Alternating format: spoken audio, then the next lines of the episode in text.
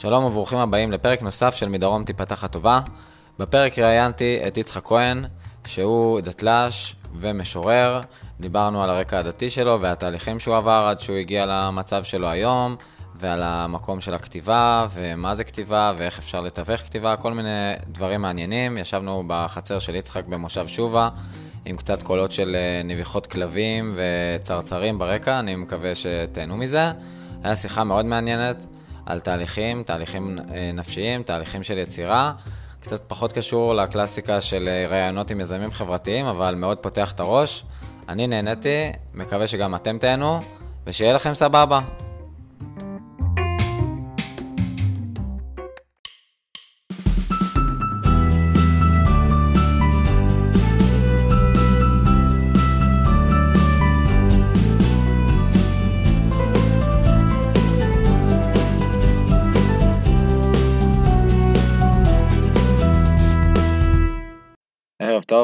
ברוכים הבאים לפרק נוסף של מדרום תיפתח הטובה. הערב אה, אני יושב פה בביתו של אה, יצחק כהן, שהזמין אותי אליו. יצחק הוא משורר, דתי לשעבר, לאחרונה הוא עשה אדסטארט והצליח לגייס כסף לספר הראש... השירה הראשון שלו, כמעט טוב מאוד. יצחק, ערב טוב, מה שלומך? ערב טוב, מצוין. איך אתה? כיף, כיף לשבת פה בנחת במושב שובה, אווירה טובה. האמת שכיף, נכון, בחוץ יושבים ויש אוויר טוב וקצת רעש של צרצרים ואחלה ממש. אז אה, בוא נתחיל מההתחלה. אתה נולדת בבאר שבע. איפה, נכון. איפה בבאר שבע? איפה בבאר שבע? אני חושב שהבית הראשון שאני זוכר זה ברחוב קפריסין. אמ, שם זה בית שאני זוכר, אחר כך עברנו לרחוב הצבי, שזה בעצם אה, מול בית כנסת הכיפה. אה, ושם גדלתי את רוב הילדות, ה... את רוב הילדות שלי.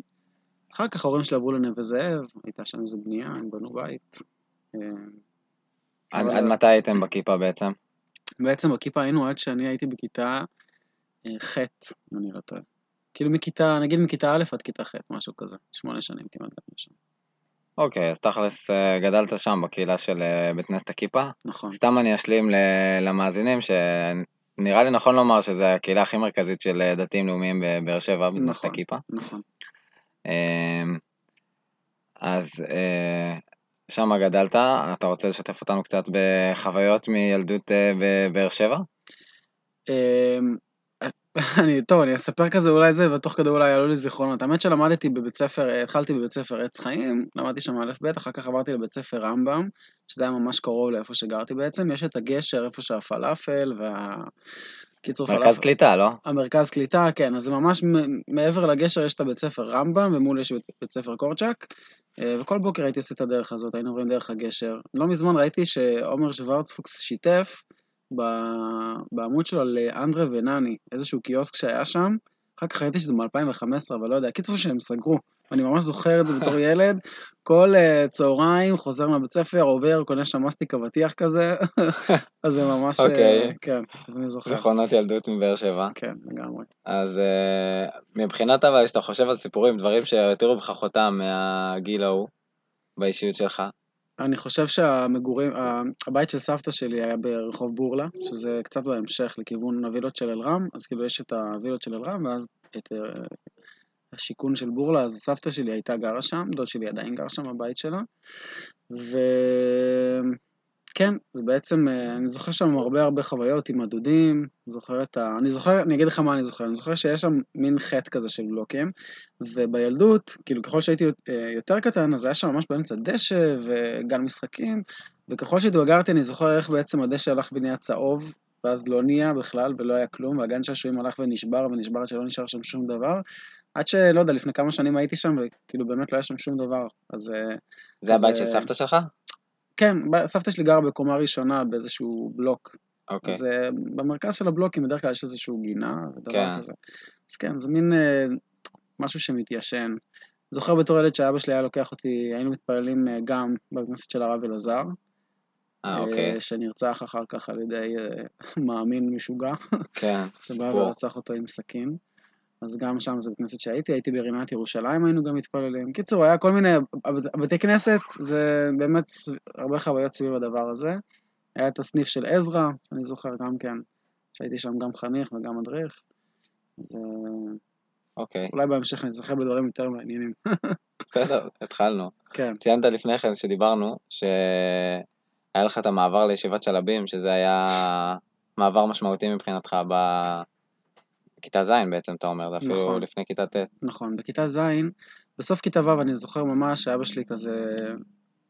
איזשהו חבר בא אלינו, ובגדול ההמשך אחרי כיתה ו' היה, היו הולכים לוולפסון, לישיבה תיכונית של כן. בני עקיבא.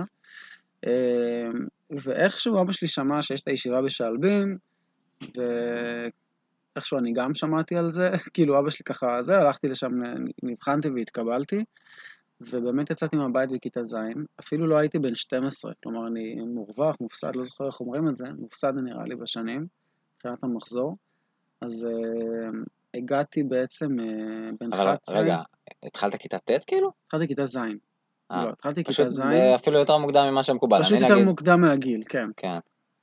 כן, מה אני התחלת? יצאתי לפנימיה נגיד בכיתה ט', אני חושב שזה מה שיותר מקובל. נכון, אני בדרך. כלל יוצאים בכיתה ט', כיתה ז' זה באמת חריג יחסית.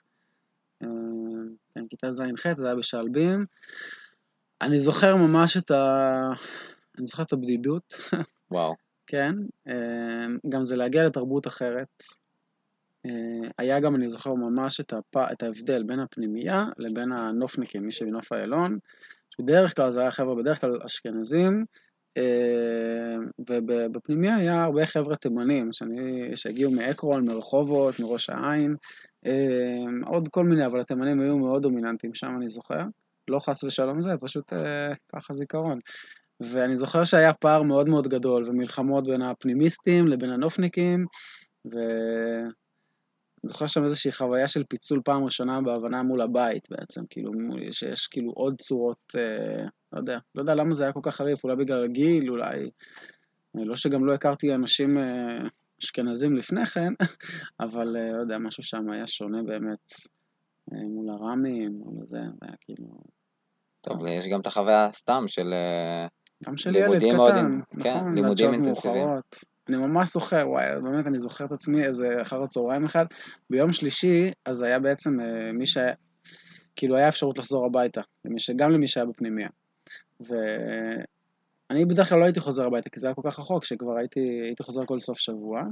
ואני זוכר ממש, כאילו הייתי הולך הרבה פעמים לחברים, אפילו שהם לפעמים אצל חברים שגרים בסביבה, אבל אה, זוכר אתה לבד, לבד, שאתה בקומה, בפנימייה, ואין שם אף אחד, אולי עוד ילד אחד או שניים, וכזה, כאילו, טוב, מה עושים עכשיו, ומה אני עושה, ומה, אתה מסתובב סביב עצמך ומחפש תעסוקה, ואתה בודד, תכלס. אוי ואבוי, מה יצא לי. זה מה שהיה אה, כנראה. כן, אני זוכר, כן, זאת החוויה הבסיסית מאוד בתקופה שלי שם. מעניין. אני קצת אקפוץ אולי, אבל מעניין שתחבר אותי, הרי בסופו של דבר אה, מאוד התחברת לעולם הישיבתי, ללימוד התורה. נכון. באיזה שלב אתה מרגיש ש... זה נראה לי תהליך של התבגרות, לא יודע, ש, ש, של החלטה כזאת, של אה, הסכמה פנימית שאתה הולך לכיוון הזה. אני חושב שדווקא זה לא בא לי בז'-ח', בז'-ח' זה היה יותר כזה, פחות הרגשתי מחובר, דווקא בז'-ח' הייתי מאוד מורעל על הצבא, והתאמנתי, והייתי עושה ריצות, והייתי. הרבה יותר בקטע מאשר להיות, מאשר להיות אה, בייניש או משהו כזה. בכיתה ט' עברתי למצפה יריחו, ושם יש איזשהו אידיאל מאוד מאוד אה, גבוה של לימוד תורה ושל בקיאות בתורה, ואני חושב שה... כאילו, שמע, בסוף זה מהבית גם. הקטע של דמות של הרב עובדיה מאוד מאוד הייתה דומיננטית אצלנו בבית, ואבא שלי מאוד היה לו חשוב שאני אגדל בתורה ואלמד בתורה, והוא... היה לו חלומות לגביי בהקשר הזה. אני חושב שהחלום הזה התחבר אליי למקום שאני נמצא בו בכיתה ט', שאז כאילו פתאום אתה, הגמרות נפתחות בפניך, והמרחבים האינסופיים של התלמוד הבבלי וכל הדבר הזה, ואתה כאילו, אוקיי, יש פה משהו לכבוש, ואז נכנסתי לזה. זה לא היה חלק והיה מלווה בהרבה עליות וירידות, אבל כאילו החלום הזה נראה לי הוא נפל האסימון שם, במעבר למצפה יריחו. אוקיי, אז רגע, שאלה רגע מקדימה, איך עברת מצפה יריחו? למה לא המשכת בשעלבים? אמ, אני חושב שכל פעם חיפשתי, אני לא יודע אם זה אני או ההורים שלי או ביחד, את, ה, את היותר כאילו. חיפשנו את ה... אוקיי, איפה זה יהיה יותר חזק, יותר רציני, יותר זה. ושעלבים אז נתפסה שהישיבה התיכונית שלה פחות רצינית, או מבחינה תורנית, או משהו כזה מהישיבה במצפה יריחו. גם היו לי בני דודים שניים, כזה קרובי משפחה שלמדו שם, שהם היו מאוד מאוד תורניים, וככה תלמידי חכמים צעירים כאלה, אתה יודע, שביעיסטים אוקיי. ששורקים מסכתות, אז כאילו, אז זה דיבר אליי, וככה הגעתי לשם בעצם. אז כן מעניין אותי לשאול אם נחזור ל... לפני שעברת לשלבים, שרק היית ילד בבאר שבע, כבר הרגשת דברים כאלה אז, או שזה עם הבר מצווה מגיע עול המצוות אני. האינטנסיבי אני הזה? חושב שכן, אני חושב שכן, עם הבר מצווה אולי. אני, אני מסתכל לאחורה ואני חושב שגדלנו בבית די אה, מאוד פתוח, כאילו, ו, ו, גם מבחינת ספרות, גם מבחינת מוזיקה. היה גבולות כמובן, גבולות הלכה מאוד מאוד ברורים, ו... אבל הבית היה כאילו מאוד משוחרר, אני גם לא חושב שראיתי את עצמי בתוך איזשהו מסלול של תלמיד חכם. זה כן תמיד היה משהו שם ברקע, היה כל מיני רבנים שאבא שלי היה מחובר אליהם וזה, אבל כאילו זה לא ראיתי את זה שזה העניין שלי. אני חושב באמת ש... קודם כל עם הבר מצווה זה באמת איזשהו עול מסוים, ואחר כך בכיתה ט', כמו שאמרתי, זה הרצון הזה להגיע ל... לרמה גבוהה בלימוד, וכן. לא אוקיי. יודע אם אז עניתי, אבל... אה, אם ל- מה ששאלת, כאילו, לא יודע. נראה לי שענית, זה התשובות שלך, זה הרעיון שלך, הכל סבבה. כן, כן, לא, אבל שאלה מה ניסית, אוקיי, בסדר. ניסיתי להבין, אם יש שורשים קודמים, יכול להיות שלא. זה נשמע שלא, שזה באמת התפתח יותר סביב אה, ז'-ח' ואחרי זה המעבר למצפה יריחו. כן. אז תכניס אותנו באמת, מה, הגעת למצפה יריחו ושם כן כבר אה, התחיל להתבשל... אה, במצפה יריחו, העניין הזה של הגמרא הוא פשוט, אני זוכר שהוא ממש הימם אותי. כאילו, אתה מגיע למקום, גם לא... בכיתה ו', ה' ו' נראה לי בבית ספר היסודי, למדנו קצת גמרא, אבל זה היה תלמוד כזה ומתוך חוברות וזה. אחר כך בכיתה ז'-ח' גם למדנו גמרא, אבל איכשהו פשוט לא, לא, אני חושב שלא הבנתי כלום פשוט. אני, אני זוכר את עצמי יושב, וכאילו לא מבין מה, מה, מה קורה פה, כאילו, מה העניין, מה, מה, מה מנסים לעשות כאן.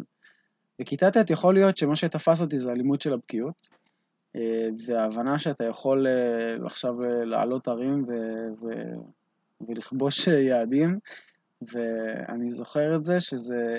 הייתה אווירה מאוד מאוד חזקה של לימוד. אנחנו, היה שני סדרים בבוקר ועוד סדר ערב, ובכל יום חמישי היה מישמר, והיה עניין של שינון וחזרות, ולימוד של משנה, שישה סדרי משנה, מלא אנשים שמשננים משניות ומסיימים את הש"ס, וכזה, הרבה עניין סביב המון המון הישגיות, ובקטע טוב גם, כאילו, אבל... אה, וזה יצר איזו אווירה של אם רק תרצה ורק תשקיע מספיק, אתה יכול להגיע לגבהים מטורפים. אחר כך אני חושב שכמובן בשנים אחר כך, אז הסתכלתי על דברים בצורה אחרת, וגם הייתה לי ביקורת על הלימוד של הבקיאות אולי, וגם, אתה יודע, יש לך איזה חלום כזה, ואז אתה מסתכל, קצת לא יפה, אבל כאילו, אתה רואה איזה אברך, ואתה אומר, טוב, כאילו, טוב, זה הדבר שכל כך חלמתי. כאילו, העילה, העילה מאוד מאוד ירדה, כאילו, אולי באמת העילה הייתה סביב איזשהו, לא יודע, זה כאילו, אני חושב שאחד הדברים בכלל שהניעו את התהליכים שלי אחר כך, נגיד ביציאה בשאלה וזה, זה בעצם שאתה מין הבנה שאם אתה רוצה להבין לאן אתה רוצה להגיע, תסתכל על האנשים שנמצאים במסלול שאתה נמצא בו עוד כמה שנים קדימה ותראה איך הם נראים. ואז תשאל את עצמך אם, אם זה מה שבא לך, כאילו. וכשהייתי מסתכל ושואל, אז אני זוכר ממש, הייתי אומר לעצמי, לא. כאילו, זה היה, זה היה אחד הנקודות שאמרו לי, אוקיי. רגע, אתה קפצת פה עכשיו נראה לי. נכון, קפצתי, כי כאילו... בכיתה ט' זה לא מה שחשבת. נכון, בכיתה ט' זה לא מה שחשבתי. בכיתה ט' היה לי איזשהו... המון דמיון והמון חלומות והמון רצונות, כאילו... והיה לי גם נורא ערבוב, כי מצד אחד אני זוכר את הקונפליקט די מההתחלה. של מצד אחד העניין של הלימוד של הגמרא וההישגיות וכל הדבר הזה, מצד שני נפש מאוד מאוד חופשית ופיוטית. אה, אני זוכר את הרב קוק למשל, הכרתי בכיתה ט', כבר בכיתה ט' התחלתי, נפגשתי, טקסט ראשון זה היה אחד הרב, אני זוכר שנורא. אמרתי, וואו, בכיתה ט' כאילו אמרתי, יואו, מי כותב דברים כאלה, ואיזה דבר, וזה וזה, וגם אורות התשובה, ובאופן כללי היה איזשהו מתח והתרוצצות בין, אה, בין רצון לחופש מההתחלה, אני חושב שלא ידעתי לתת לו מילים, אולי אפילו היום אני לא יודע לתת לו מילים לרצון הזה לחופש, ולבין הרצון להוכיח, להשיג, ל... כן. אז, אז בשלב הזה עדיין רבותיי נראו לי כמו דברים הכי מעניינים ו- ו- ושווים בעולם, והכי עמוק, והכי לא יודע מה, וכאילו הרב סבתו היה נראה לי, הרב סבתו זה ראש הישיבה, והיה נראה לי כאילו, וואו, איזה דבר. אה, כאילו, חלילה גם היום, אני מעריך אותו וכולי, אבל כאילו פשוט... מזווית אחרת. מזווית אחרת, כן. כבר זה לא... זה עם השנים, לאט לאט. וזה באמת. אה, כן. אני נותן לך פה משימה קשה, אבל תנסה בשביל המאזינים, כן? לא כולם אה, למדו בישיבות ומבינים על מה אתה מדבר. כשאתה מנסה לתאר לבן אדם שלא מכיר את זה, שאומר, לא יודע, אנשים יושבים בישיבה, אין לו מושג מה הם עושים שם. מה, מה זה בעצם אה, הערכה שלך כלפי הרב כשאתה תלמיד צעיר והציפיות האלה? מה זה אומר בפועל? מה... בפועל אתה... בפועל זה בן אדם שאתה כאילו, אה, אני לא יודע אם כולם זה ככה, אולי זה קשור לאופי גם, אבל זה בן אדם שאתה פוחד לדבר לידו אפילו. כי אתה אומר, תשמע, הוא בטח כל כך חכם, והוא כל כך, אה, יש לו ניסיון וידע, שכאילו, מה אני כבר יכול להגיד? בטח אני רק אפלוט שטויות.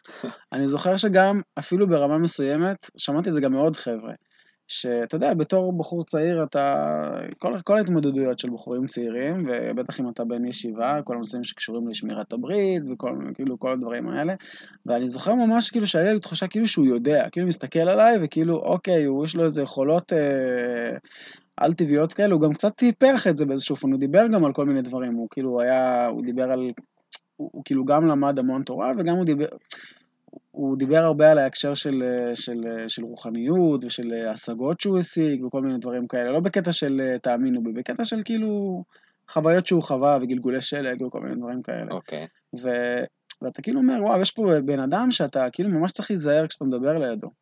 אה, אתה, אתה מפחד להגיד הרבה פעמים מה אתה חושב באמת, או אתה מפחד אה, לדבר בצורה ישירה, אתה עושה כזה המון עיקולים ופיתולים מסביב לפני שאתה אומר בתכלס מה שאתה רוצה להגיד. ויש שם איזושהי חוויה של יראה והערכה, כאילו הערכה גדולה. כאילו... אני חושב שגם היה, אם אני גם חושב על עוד דמות אחת בישיבה, שזה הבן של הרב סבטו, אז וואי, אני מקווה שזה בסדר שאני נותן פה שמות וזה, אחר כך יצלבו אותי. אבל כאילו... אני חושב שאתה מדבר בכבוד, וזה ברור שגם אם עשית כן. שינוי, אתה לא בא ממקום היום של זלזול, אלא באמת לראות את זה מזווית אחרת. אני כאילו חושב, אחד הבנים של הרב סבתו קראו לו הרב אלחנן, והוא היה דמות, הוא עדיין דמות כזאת, אני מניח, של אה, בן אדם שהתחושה שלי הייתה שהוא פשוט ממצה את החיים שלו עד הקצה. פשוט לא מתעצל, בן אדם חרוץ, לומד עד הרגע האחרון של הסדר, רץ מפה, הולך לשם, אוכל ככה בקצרה וחוזר בחזרה ללמוד, ולומד, כאילו, בן אדם שכאילו מין, מין שלמות כזאת, אתה אומר, וואו, איך הוא, כל החיים שלו, והוא כאילו מצליח להחזיק אותם במתח כזה גבוה, וכמובן, שוב, יש פה את ההערכה ויש פה גם את מה שאתה משליך על עצמך, שאתה מנסה גם להיות כזה, ואתה כן. לא שם. וזה מייצר איזשהו... אני רוצה שנייה, היה איזה כן. משפט שאמרת, אז נתפוס אותו, רוצה שנייה לתפוס אותו. אמרת אמ, שהיראה הזאת מביאה גם למקום שאתה לא אומר מה שאתה חושב באמת. אתה זוכר? בשלבים כאלה, אני אומר, מן הסתם, עם הזמן המחשבות שלך התפתחו, אבל כאילו בכיתה ט' היה לך גם, אה, כבר הרגשת שיש איזה מחשבות שאתה סוחב מאחורה ואתה לא, ואתה לא מבטא אותן באמת? אני לא זוכר משהו ספציפי, כן? אבל אני חושב ש... אני חושב שכן. כלומר, שאם הייתה לי שאלה למשל, אז אם הרגשתי שהיא חריפה מדי, זה עד היום, ולא רק מול רבנים ומול דמויות, אני, זו בעיה שיש לי באופן okay. אוקיי. כללי, יכולת לדבר באופן ישיר, אבל אני זוכר את זה מאוד חד שם, שכאילו כן, אתה מנסח את השאלה, אם אתה כבר בוחר לשאול, אתה מנסח את השאלה בצורה מאוד מרוככת, וגם אם קיבלת תשובה שהיא לא ממש ענתה לך, אתה כזה עושה עם הראש, כאילו כן, כן, אה, סבבה, הכל בסדר, קיבלתי, אתה לא מתעקש באמת בשביל לקבל את התשובה שרצית. Mm-hmm.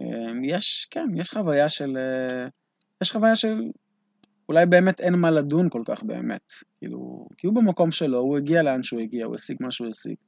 משם הוא יכול לתת לך משהו, מה שיש לו, כאילו... אוקיי. אה, רגע, אז אני כן רוצה, אז נגיד בהתחלה אתה אומר שזה היה יותר מעורפל. אתה כן זוכר באיזה שלב מסוים ש... שממש כבר הרגשת פער בין uh, כל העוצמה הזאת שאתה רואה מולך, ואתה מתאר את היראה, ואת הגודל הזה, ו... ואת החלומות האלה, מול איזושהי מחשבה אחרת, קול אחר שיש בראש, שאומר לך משהו אחר, והיה מושתק, או לא יודע, ואז, ואז אתה אומר, אבל יש פער, אני לא יכול לבטא אותו בכלל. תראה, היה לי חבר, היה לי חבר שהיה גדול ממני בשנתיים. הוא היה מחאקר כזה. הוא אחר כך הולך גם ישיבת גוש עציון, וכאילו... מה זה אומר מחאקר בסופו של מחאקר זה אומר כאילו בן אדם קודם כל נורא חכם. כן. וכאילו שקורא ספרים לא שגרתיים, ושמסתכל על דברים בצורה ביקורתית. אמ, ופחות כאילו מקבל דברים כמו, ש, כמו שהם נאמרים. ואני זוכר שהוא, מפגש איתו הכניס לי המון שאלות, הרבה מאוד שאלות, על עולם של, על תורה שבעל פה, על, על תנ"ך, על, על צורה של כל הנושא של אמונת חכמים, mm-hmm. זרעים ראשונים של ספק. ואני חושב שאיתו זה היה הפעם הראשונה שחוויתי. אני חושב שעוד עוד, עוד, עוד נקודה של קונפליקט, זה, זה היה בגלל שתמיד קראתי ספרים. תמיד תמיד קראתי ספרים. ו... איזה ספרים? ספרים שלא של בית מדרש, כאילו ספרי ספרות, ספרי פילוס... פילוסופיה, או פילוסופיה? פילוסופיה. פילו, אני חושב. פילו, פילו. אז תשתף אותנו, זה מעניין. נגיד איזה- אני זוכר שבכיתה י' קראתי מבוא לפילוסופיה של יובל שטייניץ. מסתבר שהבן אדם אה, דוקטור לפילוסופיה או. משהו כזה. כן, אה? כן. כן. והוא כתב איזשהו ספר, אז קראתי, ואז אני זוכר ש... אה, בא אליי רם, זה היה בבית מדרש, זה היה בתמימות. כן, באמת. כן. וכזה, ואז בא אליי אחד הרמים ואמר לי, תגיד לי, אה, אה, את י"ג העיקרים של הרמב"ם אתה זוכר כבר בעל פה, לפני שאתה מתחיל לקרוא ספ- ספרים כאלה? אז כזה... ואני זוכר מין סוג של התקוממות פנימית, כאילו, מה הקשר? מה, מה הקשר? כן. או, או את כה אמר זרטוסטרה של ניטשה, אני זוכר שקראתי וואו. גם בכיתה י"א אולי. זה חריף, לא? אני מכיר רק קטעים. כן, זה ספר שלא הבנתי כל מה שקראתי, אני זוכר אבל את החוויה העוצמתית של איזשהו אה, מישהו שבא ובועט מאוד מאוד חזק. אתה יודע שאני אני תכלס מדבר עכשיו ואני נזכר ואני אומר, זה כאילו, אה, כשאני נזכר אחורה זה כאילו נראה פרק אחד, אבל תכלס אה, זה היה שם לכל אורך הדרך, הדבר הזה, פשוט כנראה לא היה לו שום דרך לצאת. אה, קורא ספרות מחקר על הקבלה למשל, קורא... אני חושב שאף פעם האמונה שלי לא הייתה ממש אה, שלמה ותמימה, אבל אה, מאוד מאוד השתדלתי והתאמצתי בכל זאת להחזיק מעמד בתוך הדבר הזה ולהאמין בכל זאת, וגם בתנועה רגשית של רצון להתקדש ולהתקרב. להשם, אז כאילו, אה, מסתבר עכשיו שאני מדבר שה...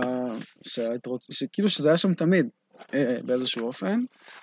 אה, כנראה לא מספיק קיבל שפה, או לא היה לו שום דרך באמת לצאת החוצה בצורה... אתה יודע, זה גם מעניין. אני חושב שזה גם, היום זה קצת פחות, אבל הרבה שנים קראתי המון דברים שקראתי, ואף פעם בדיונים לא הצלחתי להוציא אותם בצורה כמו ש... כאילו, כזו, כאילו, ככה וככה. כאילו, אף פעם, לא, אף פעם בדיונים לא אמרתי את מה שאני חושב, כמו שזה מנוסח באותם ספרים. כאילו, אתה מבין מה אני מנסה להגיד? תן לי לנסות להגדיר אם הבנתי, זאת אומרת, אוקיי. אתה מדבר על התקופה שהיית בבית מדרש, כן. ולמדת דברים אחרים, ואז מהמם. כאילו הם היו באיזה מגירה שלא, שאי אפשר לבטא אותה, כי הם מדברים בשפה אחרת, משהו כזה. נכון, כן, אז כאילו היה לך שתי מגירות בראש, ולא הכי מתקשרות, כן. הבנתי. אבל בגדול, עם כל התיאור הזה שאתה מתאר, עדיין מהמם. היית בפנים, אה, לגמרי. החלום שלך בגדול כן היה לגדול בתורה, לצמוח כן. וזה, ולמדת, למדת מסכתות, סתם אני משער, כי, כי זה מה שעושה, זה מה שעושים בישיבה, זה מזכיר לי, יש תוספות כזה, לא? שחזקה על מי שהולך לישיבה שיצא תלמיד חכם, כן. איפה זה? אני בנדרים, אני משהו חושב. כן. יש איזה תוספות כזה בנדרים, כן, זה... צריך אה, לשמור על החדות. בכל אופן, אה, אז עד מתי אתה מרגיש שהלכת על בתלם? שכמה הסיפור הזה ממשיך, גם התחתנת, זה הגיע נכון. מאותו מקום? אה, זאת שאלה ממש טובה עד מתי הלכתי בתלם. כי אם אתה מסתכל על תהליכים שעברתי, אני חושב שתמיד הייתי נראה למי שנמצא בתוך בית המדרש קצת חריג. אה, כי למשל בשיעור ג', אז אה, הייתה לי חברותה עם אה, חבר שלא למדנו בסדר בוקר גמרא. למדנו בסדר בוקר ספרי מחשבה. אני זוכר שיש איזושהי איגרת של הרב קוק שאומר שכל תלמיד חכם צריך להיות בקיא בחמישה ספרי אמונה, עיקרים, מורה נבוכים, חובות הלבבות, אה, אמונות ודעות וכוזרי. אתה זוכר את הדבר הזה? נשמע סביר, אני אישית לא. זוכר.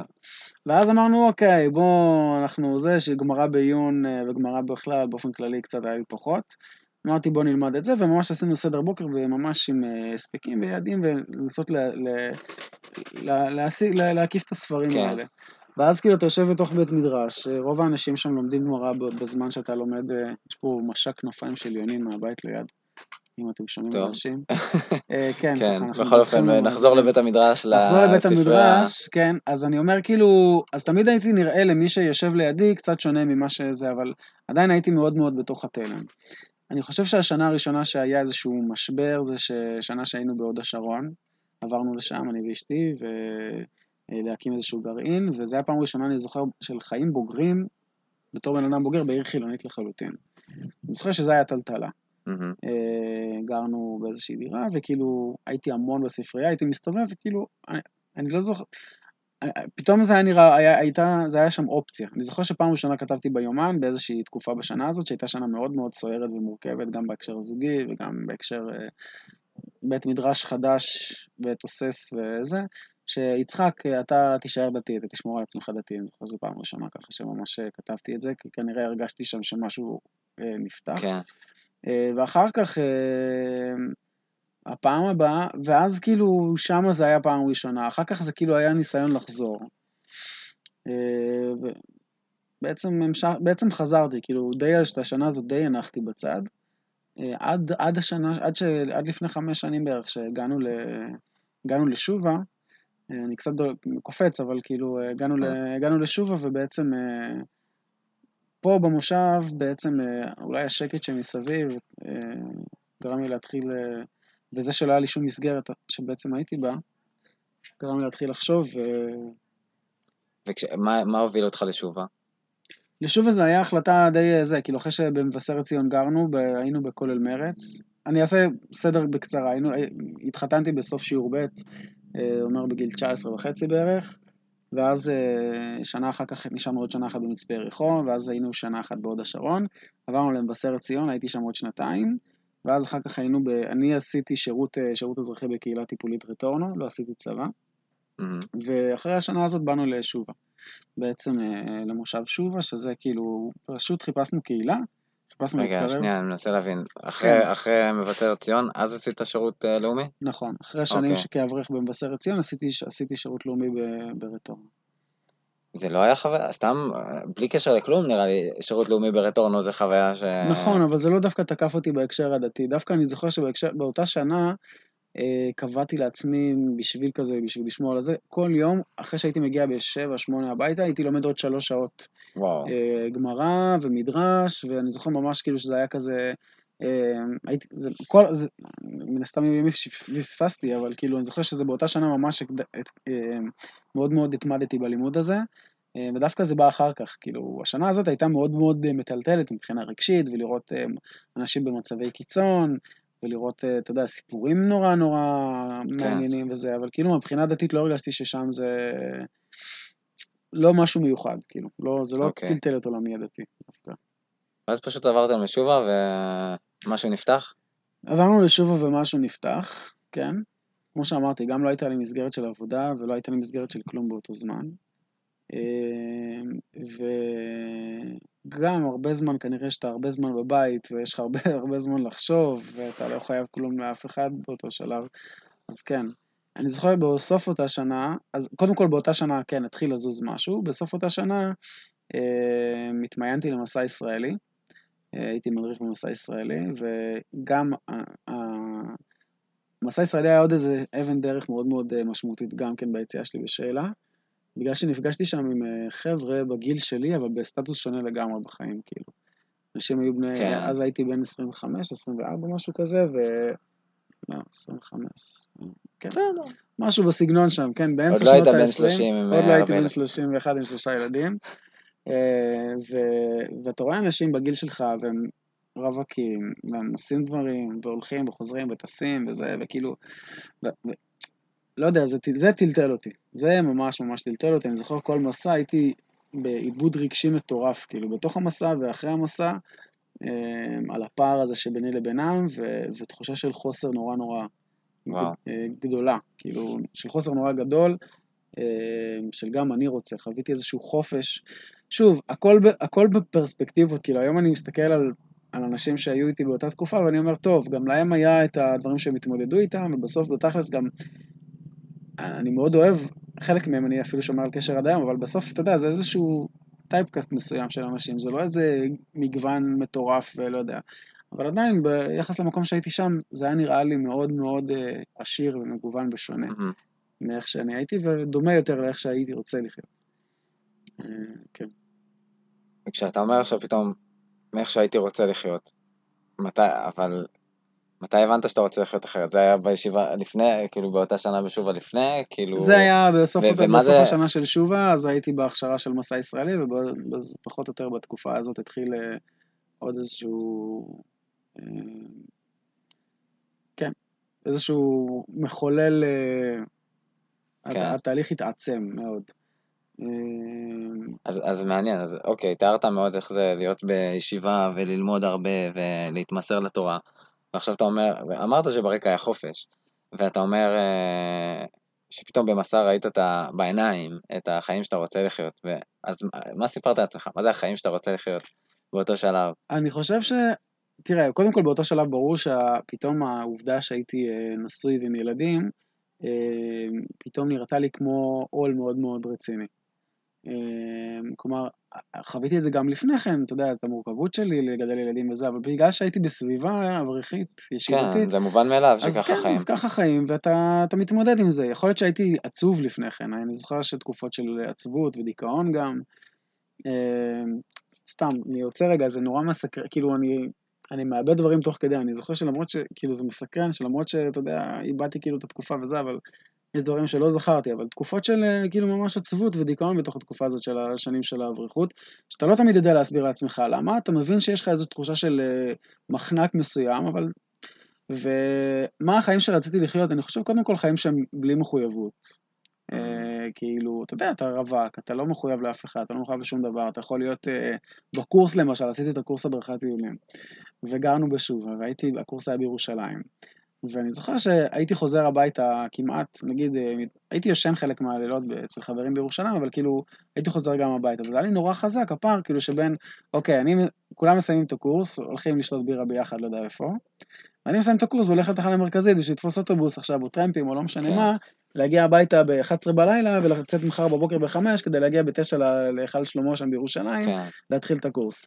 אז כאילו התחושה שכאילו יש לך המון דברים שיושבים עליך, ושכאילו אתה מחויב אליהם, ואני זוכר שזה זה כבר לא מובן מאליו, זה מאוד זה לא קשה. מובן מאליו, וזה כן, החוויה הייתה, הפער הזה היה, היה אפילו נוראי, כאילו ב, אה, בשלבים מסוימים הוא היה מאוד מאוד קשה, הייתה תחושה, אתה מגיע הביתה, ומצד אחד אתה אומר, טוב, התגעגעתי ואתה שמח וזה, מצד שני אתה אומר, וואו, כאילו, אני לא, קשה לי פה גם. אז, אה, כן. אז אני לא יודע אם הצבעתי על משהו מסוים, אבל התחושה הזאת של, של החוסר המחויבות, שאתה יכול להתנועע, לחפש את עצמך, ללכת, לחזור, להיפגש עם אנשים, אה, אז כן, זו הייתה, אוקיי. זו הייתה התחושה של החופש אולי, שהייתה חסרה לי, כן.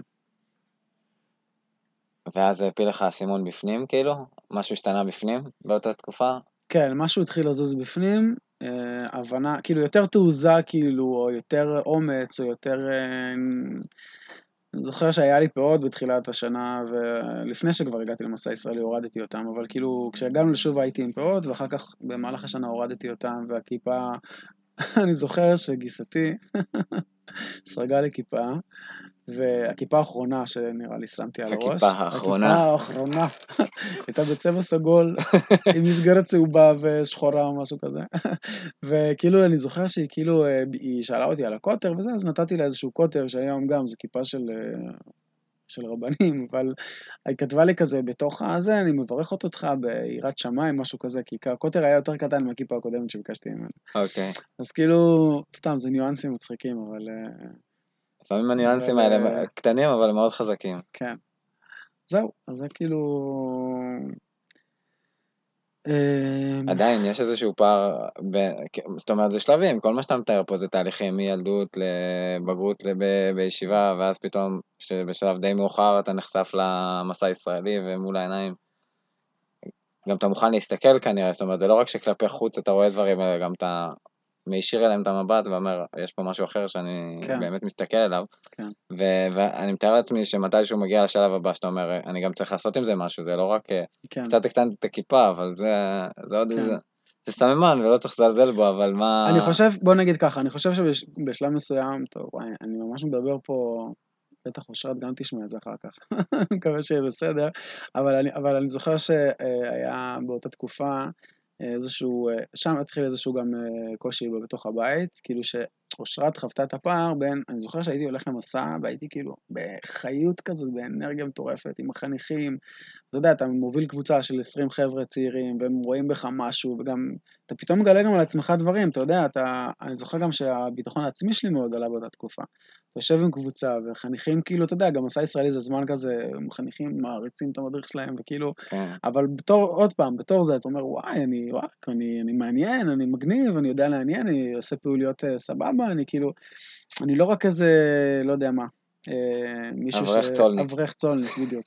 ואז כאילו אתה בעצם הדבר הזה, ואני זוכר את הפער כאילו בין הוואו שהייתי בתוך המסעות לבין הבית שהייתי חוזר, וגם אז לא הייתה לי עבודה מסודרת שהייתי כאילו היה במסע ובבית, ובבית כאילו הייתי פשוט, הייתי יכול לחזור ממסע ולשכב יומיים במיטה פשוט, מרוב. בפער כאילו של ה... ואושרת כמובן ראתה את זה וחוותה את זה, וזה היה מאוד קשה, והיא בשלב מסוים גם לא, כאילו היה לה קשה כבר שאני הולך לשם, גם כי זה להיעדר כל פעם מהבית בתוך, בתוך הטיול, וגם בגלל איך שהייתי חוזר, כאילו... ו...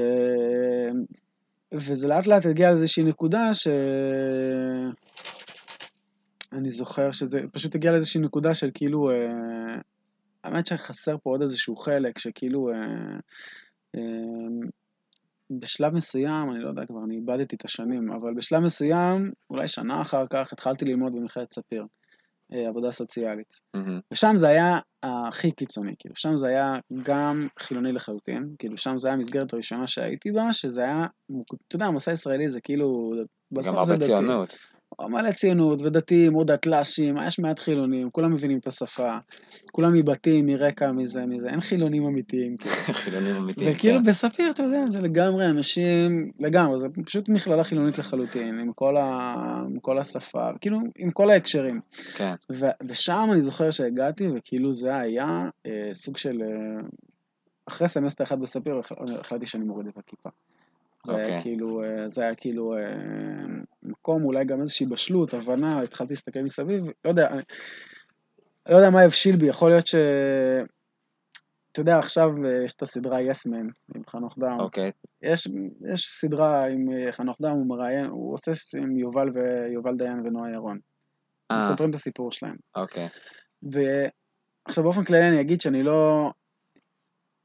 לא יודע אם הוא הדמות שלי, יובל דיין, אבל התחברתי שם באחד הדברים שהוא אומר למשהו מאוד מאוד אה, חזק. אה, אה, הלבושים שלי בתור בן אדם דתי, הכיפה והזקן והפאות בשלב מסוים והחולצוע וה...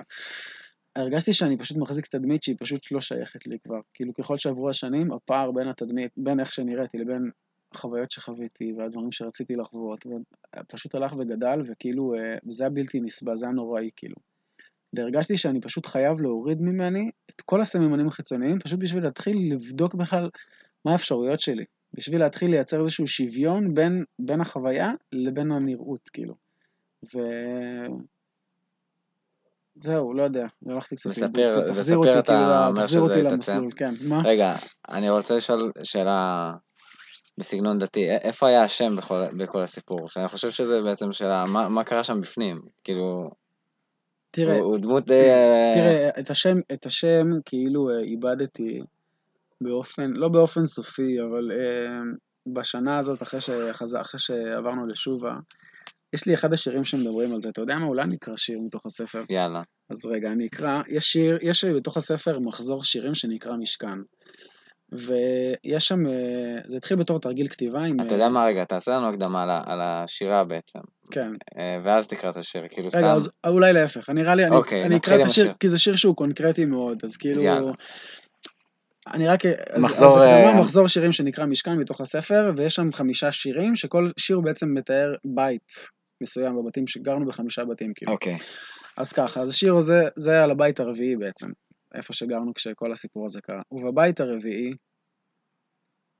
הייתי מת כל הלילה, עד הבוקר, קם. לזרות את הילדים במסגרות כל הבוקר עד בשתיים בצהריים, שב ומקבצם. בכל בשתיים בצהריים, כמו מכשירי החייאה לחולה רוצה למות. בכל בש- בשתיים בצהריים, בשניצל, בפסטה, בסלט קצוץ. שם יצאתי. ספינוזה, טרנטינו, מבואות המטונפים. שם היינו, עשר כפות רגליים, הולכות לאיבוד, בחמישים מטר מרובע. זה השיר, אה, ואני חושב שבאותה שנה הזכרתי את שפינוזה וטרנטינו,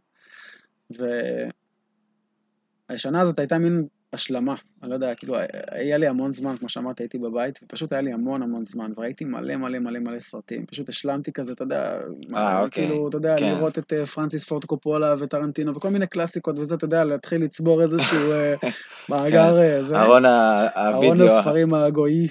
כן. כן, ספריית הוידאו הגויית, ו... וגם קראתי את שפינוזה באותה שנה, שהוא גם היה איזשהו אה, אבן דרך מאוד משמעותית בתפיסה שלי. מהמם. הוא כבר היום פחות, אבל אה, קראתי את המאמר התיאולוגי-פוליטי ואת האתיקה שלו, ואני חושב שפשוט הוא הלך איתי צעד צעד מבחינה הגיונית, ופשוט עזר לי להבין, פשוט חיסל לי כל, כל זיק של, של, של יכולת להאמין במשהו שהוא לא, שהוא לא הגיוני, כאילו. בכל... רציונלי מאוד. שהוא לא מאוד מאוד רציונלי, אני זוכר את אחד המשפטים החזקים שלו שהוא חזר עליהם במאמר התיאולוגי-פוליטי, הוא אומר אין דבר כזה מעל השכל. יש שכל ויש מתחת לשכל. וואו. משהו מעל השכל, אז זה אומר שזה מתחת לשכל. ו- וכן, ואני זוכר את זה, ו- וככה בעצם הוא, הוא כאילו חיסל לי את כל האפשרות אה, ל- להחזיק בדברים שאני לא מצליח להסביר אותם לעצמי. ושם בעצם איבדתי את ה... איבדתי לגמרי כאילו את היכולת להאמין בצור... במשהו שהוא... כן. במשהו שהוא לא מוסבר. זה כן חזר אליי אחר כך, כי זה קשור לרגש ועולם של דמיון, אבל, אבל באותה תקופה זה היה משהו שאני חושב שעשה לי איזשהו ניקיון באיזשהו אופן. אוקיי. כן. סתם, תגידי, אני מחבר נכון שאני לוקח את זה לעומת מה שתיארת, את החוויה בתחילת הדרך בישיבה, איך אתה מסתכל על רבנים וההערצה הזאת ועולם רוחני, זה... זה די באמת אה, ניקיון מזה. כן. מזה. זה ניקיון, כן, אני חושב שזה ניקיון מזה. אני חושב גם, אחד הדברים, דרך אגב, טוב, הכל פה נישתי גם ככה, אבל אני למדתי את הרמב"ם לפני זה, את המורה נבוכים, וכשלמדתי את שפינוזה הרגשתי פתאום שיש פה מישהו שהוא בדומה לרמב"ם, כאילו מדבר איתך בגובה העיניים, כאילו דברים שאתה אמור להבין אותם, אבל הרגשתי שהוא פשוט הולך עד הסוף עם זה. והרמב"ם בשלבים מסוימים יש לו פשוט קפיצות, הוא פתאום אומר לך, טוב, זה פה אמונה, פה זה, ככה קיבלנו, ככה זה. בשפינוזה ממש הרגשתי שהוא לוקח ברצינות את מי שיושב מולו, והוא לא זורק לו כל מיני... אוקיי. Okay. זה, וכאילו, אז זה גם היה חלק ממה שאתה מתאר, לכן הזכרתי את זה, כי כאילו זה היה אכזבה. או מחשבה של כאילו בואו, בלבלתם את ה... והרמב"ם הוא עוד אחד בחור רציני בסך הכל. הוא כן מנסה להתמודד. הרמב"ם בחור רציני. הוא מנסה כן. להתמודד בסך הכל, כן, הוא לא... אז אה, כן. כן, החוויה הזאת, כן, יש איזושהי חוויה של ניקיון, ושל כעס אפילו, שעד היום היא קצת מלווה אותי, למרות שהיא קצת נחלשה. אבל כן. כעס על תחושת רמאות מסוימת? תחושת... כן, כעס על זה שהחזקתם אותי בתוך... כן, לא יודע אם רמאות, אני, אני לא התחברתי אף פעם לזה שאנשים אומרים שהם מרגישים שהם רימו אותם, אבל, אה, אבל שמכרו לי קונספט שהוא כאילו לא עובד. אוקיי. כן. אני זורק פה סתם שאלה, נראה לי זו שאלה שאני זורק אפילו לעצמי. אמ, הקושי הזה, ש... שאתה אומר, הלכת בדרך מאוד מסוימת בישיבה, והאמונה בדרך הזאת, וההתמסרות לדרך הזאת, ופתאום כאילו בא שפינוזה, ו... למרות שזה לא נכון להגיד שפינוזה, שפינוזה הוא רק ביטוי למחשבה כאילו, ופתאום באה מחשבה חדשה ומוחקת את כל העבר. ו... לא יודע, אצלי זה נשאר באוויר, כאילו, אני אומר, השאלה? לא אני לא יודע איפה אני מצליח לבטא את השאלה, ש, שבסופו של דבר, אה, אתה יודע, אה, עדיין יש לך חברים שמאמינים, רבנים שמאמינים, אוקיי, וכאילו, נכון. מין תחושה כזאת שאוקיי, אני הבנתי משהו והוא מאוד מאוד ברור לי, ולאחרים הוא לא ברור, והם סביבי, אתה יודע מה, בוא ניקח את השאלה הזו למקום הזה כבר. אתה יודע, כאילו. אני חושב שזה באמת משהו שאני לא מצליח עדיין להתמודד איתו. אני כאילו היום מסתכל על אנשים דתיים, קצת, אני לא חושב שזה, אולי זה קצת מתנשא, לא יודע, יכול, יכול להיות. אני מסתכל על אנשים דתיים ואני באמת לא מצליח להבין אותם, כאילו. וואו, אני אוקיי. כאילו לא מצליח להבין מה מחזיק אותם בתוך הדבר הזה. אני, אני, אני כאילו באיזשהו אופן אומר, או שזה תמימות, או שאנשים שמים לעצמם איזה סכי עיניים בשביל לא לראות. כאילו, אני אומר, אם תסתכלו, בואו, אם נפתח את הדברים, אין, כאילו, אני לא מצ... טוב, אני לא מצליח להבין אנשים, כאילו, שאני מסתכל לאחור. זה לא שלגמרי לא מצליח, כי אני מבין, צריך להבין את המסגרת, שהיא מסגרת היא, כמסגרת היא נותנת משהו, זה ברור לי. ברור לי שהתורה, או מי שמאמין בזה, שהיא היא, היא, היא מעניקה גם איזשהו משהו לנפש, איזשהו כיוון, איזשהו דרך, אבל אני לא... אולי זה טמטום שלי, אני לא יודע, כאילו, סביר אני להניח, אגיד- אבל uh, אני לא מצליח כאילו להתחבר, אני... כן. בסדר, זה, זה תחושות, אני גם לא יודע איך להגדיר אותן, אני, אני רק אציג את הצד השני של המראה, שבעלי תשובה יכולים להגיד בדיוק את המשפט שאתה אמרת כלפי חילונים, נכון. שזה תופעה אני מדהימה. זוכר שבתור אברך כבר האמת, שהייתי רואה בעלי תשובה והייתי אומר לעצמי, למה הם חזרו בתשובה? וואלה, כן, אוקיי. הייתי אומר לעצמי, כאילו, מה לעזאזל, כאילו. עכשיו, היום אני כבר מבין למה בעלי תשובה חוזרים בתשובה. אבל, אה, אבל אז כאילו פשוט הייתי מסתכל, הייתי אומר, מה, איך, איך, איך עזבתם את העולם החילוני, איך עזבתם את העולם הלא דתי, כאילו. אז אה, כן. נכון, כל אחד כנראה, אני עדיין עיוור אולי לראות את העומק של התפיסה השנייה, כן. כן, אני, אתה בכל אופן ביטאת בהירות מאוד גדולה בהבנה שלך, בצורת חשיבה החדשה הזאת, והחיבור ל- לצורת חשיבה של שפינוזה, ושכן, יש שכל ויש מתחת לשכל, אבל כן. ברגע שאומרים את המילים מעל השכל, אז כנראה ש... כנראה שמשהו פה, מישהו מנסה לרמות. כן, לפחות אצלי זה כבר לא עובד, זה מה שאתה אומר. אמ, אוקיי, אז הגענו איתך עד ל... למסע ישראלי, ואה, והלימודים בספיר, שאתה אומר ששם זה כבר אה, ממש התפרק. כן. והעולם של השירה, מתי נפתחת אליו? העולם של השירה התחיל האמת אה, בגיל הרבה, בגיל יותר מוקדם, התחיל בגיל, בגיל אה, 18 לכתוב. כלומר, לקרוא שירה קראתי כבר לפני כן. קראתי, מה זה לקרוא? לא הייתי איזה... זה, אבל הכרתי את אלתרמן, קראתי את רחל, את זלדה, את לאה גולדברג. אה, קראתי אותן ואהבתי. אה, ובגיל 18 התחלתי לכתוב בצורה יחסית, אה, זה, יש איזשהו פורום אה, אה, ביקורים באתר כיפה, שאז היה וואו. אפשרות ל- לכתוב אה, יוצרים צעירים בצורה אנונימית, אתה מפרסם שירים, אתה מפרסם מוזיקה, אתה מפרסם ציורים. אז הייתי, התחלתי לכתוב שם, וזה היה איזשהו ניסיון לתת אה, מילים לכל מיני חוויות שאתה יודע, אתה חווה בתור מתבגר, לא בהקשר דווקא של ה... נגיד, אתה יודע, כל מיני נושאים של בנים ובנות, או כל מיני נושאים של כן. החוויה של החטא והניסיון לחזור בתשובה, כאילו, כן, ניסיון כזה, וכתבתי, כתבתי המון שנים, כאילו, פשוט הכתיבה הייתה איזשהו דרך להתבטא, להביע את עצמי, לא כל כך אה, השתמשתי בזה החוצה. פרסמתי קצת דברים, אני זוכר שפרסמתי נגיד איזשהו שיר על, אה, אה, על הרב הנזיר, באיזשהו כזה כתב עת של הישיבה שהיא הוציאה, ו... אה, אבל אני חושב שהכתיבה שלי הייתה באיזשהו אופן, יש חומרים טובים גם מהתקופה הזאת קצת, אבל וגם חלק מהם נכנסו לספר, אבל uh, לפני חמש שנים פשוט מה שקרה לי זה כנראה משהו בנפש פשוט נפתח. ואז השירה uh, הגיעה למקומות חדשים, גם מבחינת הרמה שלה, ה- היכולת של ההבעה, כאילו הנושאים שאני מצליח לדבר עליהם, וגם מבחינת האיכות של, הצ... של הכתיבה, uh, ואז לאט לאט פיתחתי ושכללתי את זה, כאילו... גם התחלתי להראות לאנשים, התחלתי לשלוח את זה לכל מיני מקומות, לכתבי עת, התחלתי לרצות שזה יתפרסם. בשלב מסוים גם בפייסבוק נכנס לסיפור, ואז אתה כאילו, אתה מקבל גם פידבק. אמ, אז כאילו, משהו ביכולת, היום אני כאילו, זה לא שאין נושאים, ש... נושאים שאני מפחד לדבר עליהם או לכתוב עליהם, יש. אה, למרות שהספר שכמעט טוב מאוד הוא מאוד מאוד חשוף.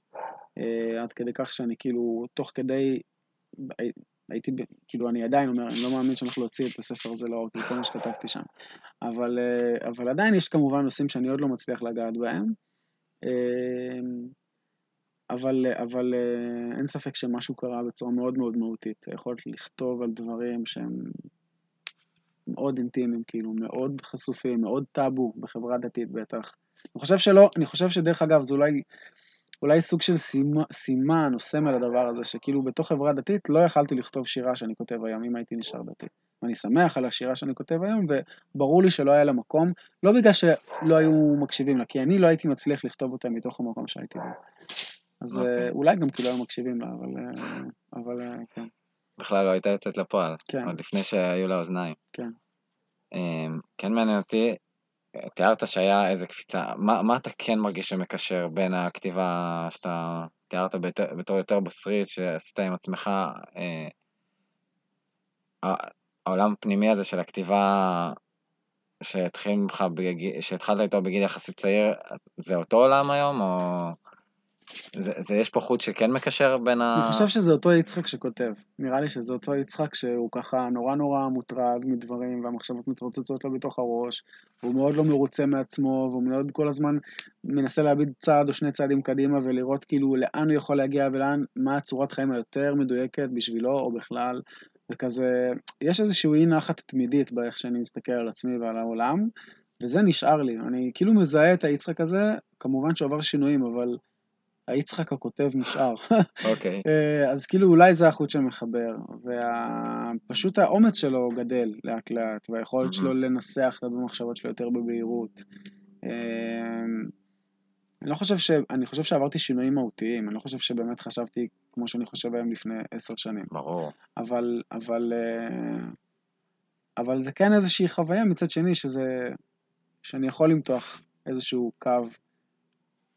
אה, אני של מזהה... חיפוש של... של חיפוש, של איזושהי התרוצצות פנימית כזאת, כן. ואתה אומר שבעצם זה במקביל לתואר בספיר, ההתחלה של הכתיבה כן, יותר פומבית? כן, כן, כן, ברמה של אפילו, אני זוכר איזה שירים שכתבתי על, בקפיטריה שם, בשמונה וחצי הייתי, שמונה, שמונה וחצי הייתי מגיע, בתשע היה מתחיל שיעור, הייתי יושב שם למטה בקפיטריה, ואני זוכר אפילו, אני יכול להקריא לך שיר שכתבתי שם למטה, אמ, אני יכול, נו. אני, אני אקריא אותו. קצת שיר, יאללה. הוא שיר מהשירים היותר... אה, טוב, אני אקרא אותו. השיר נקרא היי. והוא הולך ככה. אה, היי, מה היום מיומיים? היי, מה מת ממתים? היי, נשים לא אמורות להיות יפות. היי, גברים לא חרמנים. ומה תועיל האהבה? ומה המרורים? ומה המילים מאוד חמות לרגע בלי צלילים? ומה תאמרי ללילה רע? ומה ללילה טוב? לילד הבוכה על משכבך, לגבר הנפרם על משכבו, סיפור מתחת לראשך, שירים למרגלות. היי, על מי תשיח שיחתך? שדייך על מי ישוחו לילה לילה, לילה מר, מתוק העור וחם מאוד וריחני, פלגי זיעה שוטפים שוטפים. היי, מה בניי מבין בנים, היי, בתי מבין בנות. היי, חיים לא אמורים להיות קלים, היי, דמעות לא נדירות. ומה תאמרו לאהבה, ומה לנשברים, ומה לזרע בא ביד, עיניים בלי פנים. זה השיר. יש גם פירוש רש"י לאנשים שלא מבינים בשירה, וזה נשמע להם כמו ספר אה, דניאל. אני חושב שפשוט, אה, אה, קודם כל אפשר להתחבר למנגינה, ואפשר להתחבר גם למשפטים מתוך. אני לא בטוח שאני יודע להסביר כל מה שאני כתבתי שם, אבל זה, אני חושב ש... קודם כל זה נורא מתאר איזושהי חוויה של משבר, זה ברור, וחוויה של מישהו שהולך ומסתכל מסביבו וחווה טלטלה מאוד חזקה, יש פה חוויה של, יש פה תיאור של, יש פה יצריות, יש פה כן. גוף, יש פה בשר, כן, אה, יש פה משפח, חוויה משפחתית שנפרמת. את זה אפשר להבין, כאילו. כן. לא יודע אם צריך לדייק אולי בכל מילה, אה, אבל אה, אני זוכר שזה שיר שסיימתי, כתבתי אותו די בבת אחת, וסיימתי לכתוב אותו ואמרתי, מה כתבתי? כאילו זה היה כאילו וואו. מין דבר כזה שזה כאילו, אה, כאילו יצא לך כזה. כן, ואז אתה אומר, אה, ואז אתה פתאום בהלם ממה שאיך העזת לכתוב ככה, או איך... אה, כן. ו... כן, זו חוויה שיש אותה גם בכתיבה. ברגעים היפים שלה, שאתה מסתכל על מה שכתבת, אתה אומר, אני לא מאמין שזה... כתבתי את זה עכשיו. ו- ואז ככה, אתה אומר, בספיר היית וזה התפתח, אתה יושב בקפיטריה, כותב שירים, ומתי אתה מרגיש שזה התגבש, שראית את הספר באופק? הספר לקח עוד הרבה זמן. הספר, האמת שהספר כבר רציתי להוציא מזמן. אשתי לא מזמן הזכירה לי שספר רציתי להוציא... דיברתי על זה שאני רוצה להוציא ספר אה, של טקסטים שלי, וזה אולי בגיל 22-3 כבר. אבל... אה, כשדיברת על זה בגיל 22-3, זה מה- היה מה משהו היה אחר שם? כנראה, לא? זה היה משהו אחר, זה היה הרבה יותר... אה, זה דרך אגב, גם אני חושב שזה היה טקסטים, אה, טקסטים אה, יומניים יחסית, בסגנון, אבל הרבה יותר כאילו אמוניים, הרבה יותר כאילו אה, עם רעיונות, הרבה יותר כאילו. אה, זה פחות, פחות לירי, כאילו לא שירה. הספר הגיע יחסית בשלב מאוחר, מה גרם לי לרצות להוציא ספר? אני חושב, אני חושב שהייתי בכיתת כתיבה של משיב הרוח בירושלים, ובשלב מסוים, גם שם זה היה, גם שם הייתה קפיצת, כתיב, קפיצת מדרגה בכתיבה מבחינת היכולת. בגלל שגם פתאום אתה יושב עם עוד כותבים, ולא יודע, זו הייתה חוויה מאוד מאוד חזקה, הפריה הדדית. ויאמר לזכותם גם של כל המורים שהיו שם, גם אליעז כהן והדס זוננפלד ובסמת חזן, שיש להם, אה, הם היו מורים טובים פשוט, אתה יודע, אתה, הם היו שומעים טקסט שמישהו כתב, הם היו ממש יודעים לדייק אותו. ולהבין Mhm. מה, מה, מה קורה שם, ואם... והם מאוד מאוד חידדו לי את הכתיבה, וגם את האומץ, הם פתאום נתנו לי פידבק מאוד של, וואו, אתה כותב מדהים, תמשיך, תכתוב עוד. אוקיי. ואז כאילו. אה, בשלב מסוים נצבר אה, מספיק חומר בשביל להוציא אותו כספר. אה, זהו, והתחלתי לשלוח את זה לכל מיני הוצאות, ובהוצאת פרדס, יש לי סיפור נחמד עם הוצאת פרדס. נו. מעולה, כן. אנחנו בעד סיפורים. כן. אז, אז שלחתי את זה להוצאת פרדס, ו... ולקח להם איזשהו כמה זמן, ואז הם שלחו לי, ש... הם שלחו לי, תשמע, אה, ה... לא יודע, העורך שלהם, לא יודע מי שם קרא את הטקסט הזה, ואמר לי, תשמע, רואים שיש לך כישרון, אבל זה לא... זה לא לעניין, יש פה שירים יותר מדי בוטים, יש פה... אה, פחות. בקיצור, תמשיך לחדד את הכתיבה שלך ו... ותבוא אלינו בחזרה. ואז אני כתבתי לו בחזרה, תשמע, כנראה שיש לנו סגנון שונה בשירה, תודה רבה, בהצלחה. ודיברתי עם אליעז ואמר לי, מה, אליעז אמר לי, מה, איך יכול להיות שזה מה שהם כתבו לך? ת, ת, תשלח להם עוד פעם ואני מדבר עם דוד, דוד זה המו"ל, דוד, okay. אוקיי. המשפחה שלו. ואז מי שקרא את הטקסט הזה זה העורכת הראשית אה, שקוראים לה לי ממן, והיא התקשרה אליי, זה היה בקיץ, הייתי בדיוק במוסך, ויצאתי החוצה, אני זוכר שהיה חם מאוד, הזרתי את החיים שלי, בנתיבות, בקיץ. ואז היא אמרה לי, תשמע, כאילו, קודם כל מאוד התרשמנו מהספר שלך ואנחנו רוצים להוציא אותו. ואמרה, ואז היא אמרה לי משפט שאני חושב שהוא כאילו היה מחמאה אדירה מבחינתי וגם נורא ריגש אותי. אמרה לי, תשמע, כששולחים אליי כתבי יד, אז כאילו אני אומרת להם, אה, אוקיי, אתה בטח קראת את זה ואת זה, בטח אתה מושפע מזה וזה. תשמע, קראתי את הכתב ואת הטקסט שלך, אני לא יודעת מאיפה הבאת את זה. אוקיי. וזה היה מאוד, אה, אני זוכר שממש בכיתי באותו רגע, כאילו אמרתי, כאילו מין חוויה כזאת שכאילו, כן, אה, אה, כאילו, אה, הצלחת לייצר קול מיוחד בעולם. הצלחתי לייצר, כן, כן, אולי זה, כן, אני חושב שזה מה שהרגשתי, כאילו שיש פה איזשהו משהו שהוא ייחודי, שהוא שלי, ושהוא ברמה כנראה, אה, וכן, זו הייתה חוויה מאוד מאוד חזקה של פתאום לקבל הד ממישהו שלא הכרתי, שהוא כאילו מהתחום, והוא אומר, שמע, כותב, השירה שלך היא טובה. אה, נסחפתי קצת בנוסטלגיה ורגשי, אבל סבבה, לא נורא. אבל בסוף זה הלך לאדסטארט, לא? נכון, בסוף זה הלך לאדסטארט, בשביל להצליח לממן את זה. בשביל להצליח לממן את הספר, לא כל כך היה לי מאיפה לממן אותו, והדרך לעשות את זה זה היה אדסטארט. לקח לי המון זמן לעשות את האדסטארט. נתקעתי עם זה המון המון זמן, כמה חודשים טובים, עד שבעצם פשוט פגשתי כמה אנשים שפשוט נורא נורא עזרו לי. אני אגיד את השמות, כי באמת מי שבשם רות, רות אסייג, מישהי מתל אביב שהגעתי אליה דרך חבר, שהיא ממש, היא נתנה לי כאפה בתכלס, אבל היא העירה אותי. וחברים, חבר ממבשרת ציון בשם יניב כהן, שהוא באמת, הוא באמת עזר לי. חיבר ביני לבין בחור בשם מיכאל כהן, שעזר לי עם כל הנושא של הצילום של הסרט להדסטארט וכל זה. ו... וברוך השם, האדסטארט מאוד מאוד הפתיע אותי, כאילו, לטובה. כאילו, האמנתי בזה שזה יצליח, אבל זה, היה שם חוויות מאוד uh, חזקות בתוך הפרויקט הזה.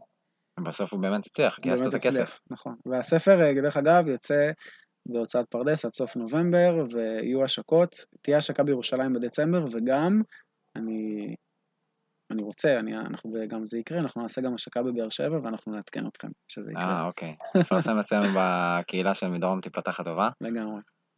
אז אז מעניין, סתם, אני מנסה להסתכל על השיחה שלנו, דיברנו על כל התהליך של העולם הדתי העמוק שהיה בך והתהליך ההתפרקות שלו, ודיברנו על העולם של הכתיבה, ונראה שהיום העולם של הכתיבה מאוד ממלא את הנפש שלך, ומעניין אותי אם אתה מרגיש שאתה יכול לנסח באופן חיובי את המבט שלך היום על העולם, אני, אני מתכוון להגיד שכאילו, אני חושב שהמבט הדתי הוא סך הכל מבט שמאוד מסביר את העולם.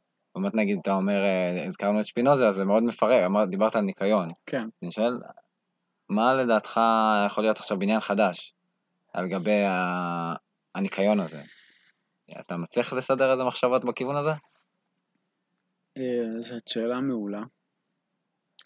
אני יכול אולי לנסח אה, רעיונות או עקרונות, כאילו, אני לא יודע אם זה איזו תפיסה, זה גם לא משהו מסודר מבחינה שכלית, זה פשוט ערכים שאולי אני חי על פיהם או מנסה לחיות על פיהם, אחד זה חמלה. אה, פשוט לחמול, פשוט אה, יש לבוב דילן איזשהו באוטוביוגרפיה שלו, הוא כותב איזה משפט שסבתא שלו אמרה לו ש...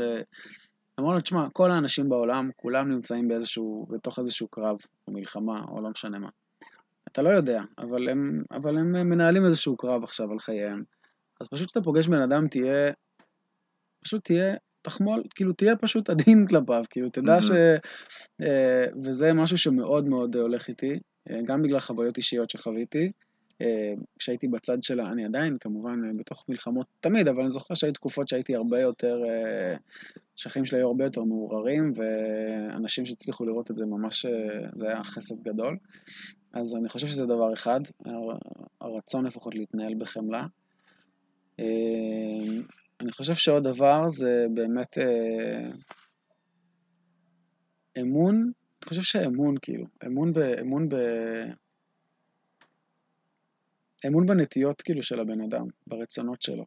אם בן Mm. אדם רוצה משהו, כנראה שזה לא... כנראה שזה בעל משמעות, כנראה שזה נכון, כנראה שזה...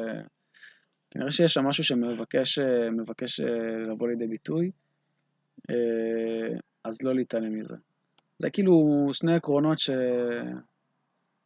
וכאילו זה שני עקרונות כוללים, כי למשל בתוך הרצונות, אז יכול להיות רצון של חופש, יכול להיות רצון של כאילו הרבה דברים. כן, אבל אני... עכשיו, זה גם שני דברים שהם קצת יכולים לסתור, גם העניין הזה של הרצון ללכת עם מה שאתה מרגיש, והעניין של החמלה, זה יכול לסתור לפעמים, בתוך כן. מקום של התחשבות, בתוך מקום של... אה, סתם, לא כל כך דיברנו על זה, אבל נגיד בת- בתוך זוג שהוא מעורב, שאני לא דתי, אשתי דתייה, יש פרטים שלא כל כך נכנסנו אליהם, אבל... אה, אז כאילו זה יכול גם לייצר קונפליקטים, אבל, אה, אבל אה, נראה לי שהחמלה והאמון, כאילו זה אמון בעצמך, כאילו ממש ממש. אני כן רוצה לאתגר קצת את הצד של האמון, מ-. אני חושב שזה, טוב, בא מקלאסיקה דתית, כן, ש...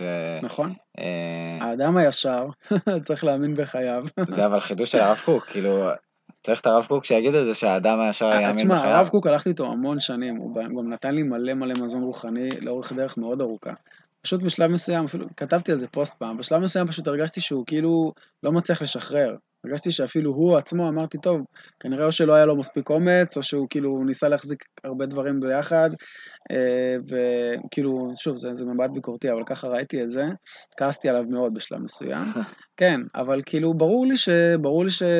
לא יכלתי להגיע למקום הלא דתי שלי בלי כל הדרך שעשיתי עד, אליה, עד לנקודה הזאת עם הרב קוק.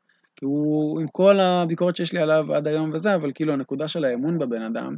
והיכולת לראות את החול למשל בצורה חיובית, ויכולת כן. לתת מקום לדברים נוספים, אז כאילו, מתוך קישור לאיזשהו עולם של דבקות ורוחניות, שזה עולם שעדיין מעסיק אותי, אז, אה, אז כאילו, אז ברור שהוא נמצא שם. כאילו, זה לא משהו שהוא באמת, אה, זה לא משהו רציונלי הדבר הזה, אולי.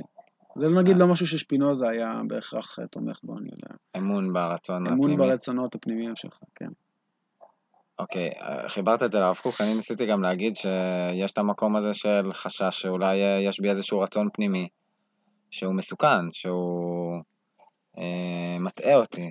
זה כנראה. זה כנראה גם קיים, כאילו גם לשיטתך, גם אם אתה... זה כנראה גם קיים, זה באופן ודאי קיים. אני פשוט, אני אגיד משהו שאני, אני, אני לא יודע אם הוא נכון, אבל אני פשוט חושב שבן אדם שהולך עם הרצונות שלו, אז גם אם הוא טועה, הוא בסוף על איזושהי דרך שהיא נכונה. כאילו, אני ככה... אוקיי, אני כאילו, טוב, אתה יכול, אפשר להקשות עליי, אפשר להקשות עליי ממש מאנשים שכנראה שהם טעו, והם אה, הגיעו לקצוות מאוד מאוד רעים עם הרצונות שלהם, אבל אה, יש לי איזשהו אמון בסיסי, שאם אני רוצה משהו, כנראה שזה נכון. אני לא Mhm. תמיד אה, יודע, אה, או ידע לממש אותו, או אני לא תמיד יודע להגדיר לעצמי לגמרי מה הרצון, או לא תמיד יהיה לי אומץ לעשות את זה, אבל באיזשהו מקום פנימי אני מרגיש כאילו שאם אם יש בי רצון שמתעורר, אני, הוא, הוא, הוא, אני יכול לסמוך על עצמי שאני אלך לשם, שזה כנראה נכון Mhm. לעשות את זה. אה, אני מעדיף אדם שחי את הרצונות שלו ו- וטועה, מאשר אדם שהוא, או לא יודע אם אדם, אני מעדיף להיות אדם כזה, להיות אדם כן. שחי את הרצונות שלו והוא טועה, אה, ולא להיות אדם שכל הזמן הוא מעלים את הרצונות שלו בגלל שיקולים של מה יקרה אם אני אטעה. אולי אני אפילו גם מעדיף אנשים כאלה, כי, כי זה עוזר לקבל מהם השראה. אבל אה, אוקיי. לא יודע. זו השלמה יפה לנושא הזה של האמון. כן.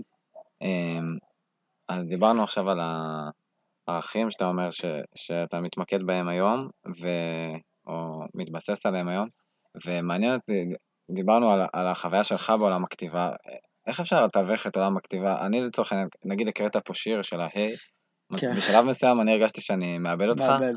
אמ, אה, מאוד מעניין אותי לשמוע, כאילו אולי זה עולם פנימי, לפעמים אני אומר, "אה, בסדר, אני בן אדם, הרבה דברים אני לא מבין, אני... אנחנו פה בפרק בונוס, אבל תכלס הפודקאסט זה יזמות חברתית, אני בן אדם שאוהב עשייה, אוהב פרויקטים, זה העולם שלי, ולא יודע, כן. אולי אולי העולם של כתיבה הוא לא שייך, אבל אני כן בעד לפתוח חלונות, אז מעניין אותי איך אתה חושב אפשר להנגיש את העולם הזה, ש... תנסה להנגיש לי אותו, זה מה שאני מבקש. להנגיש לך את העולם של הכתיבה. משהו כזה, לא יודע, איך אפשר להסביר כתיבה לאנשים שהם, לא יודע, הם אה, בוקים כאלה, אה, לא יודע, או... זה לא, זה לא אופי הביטוי שהם הכי רגילים אליו.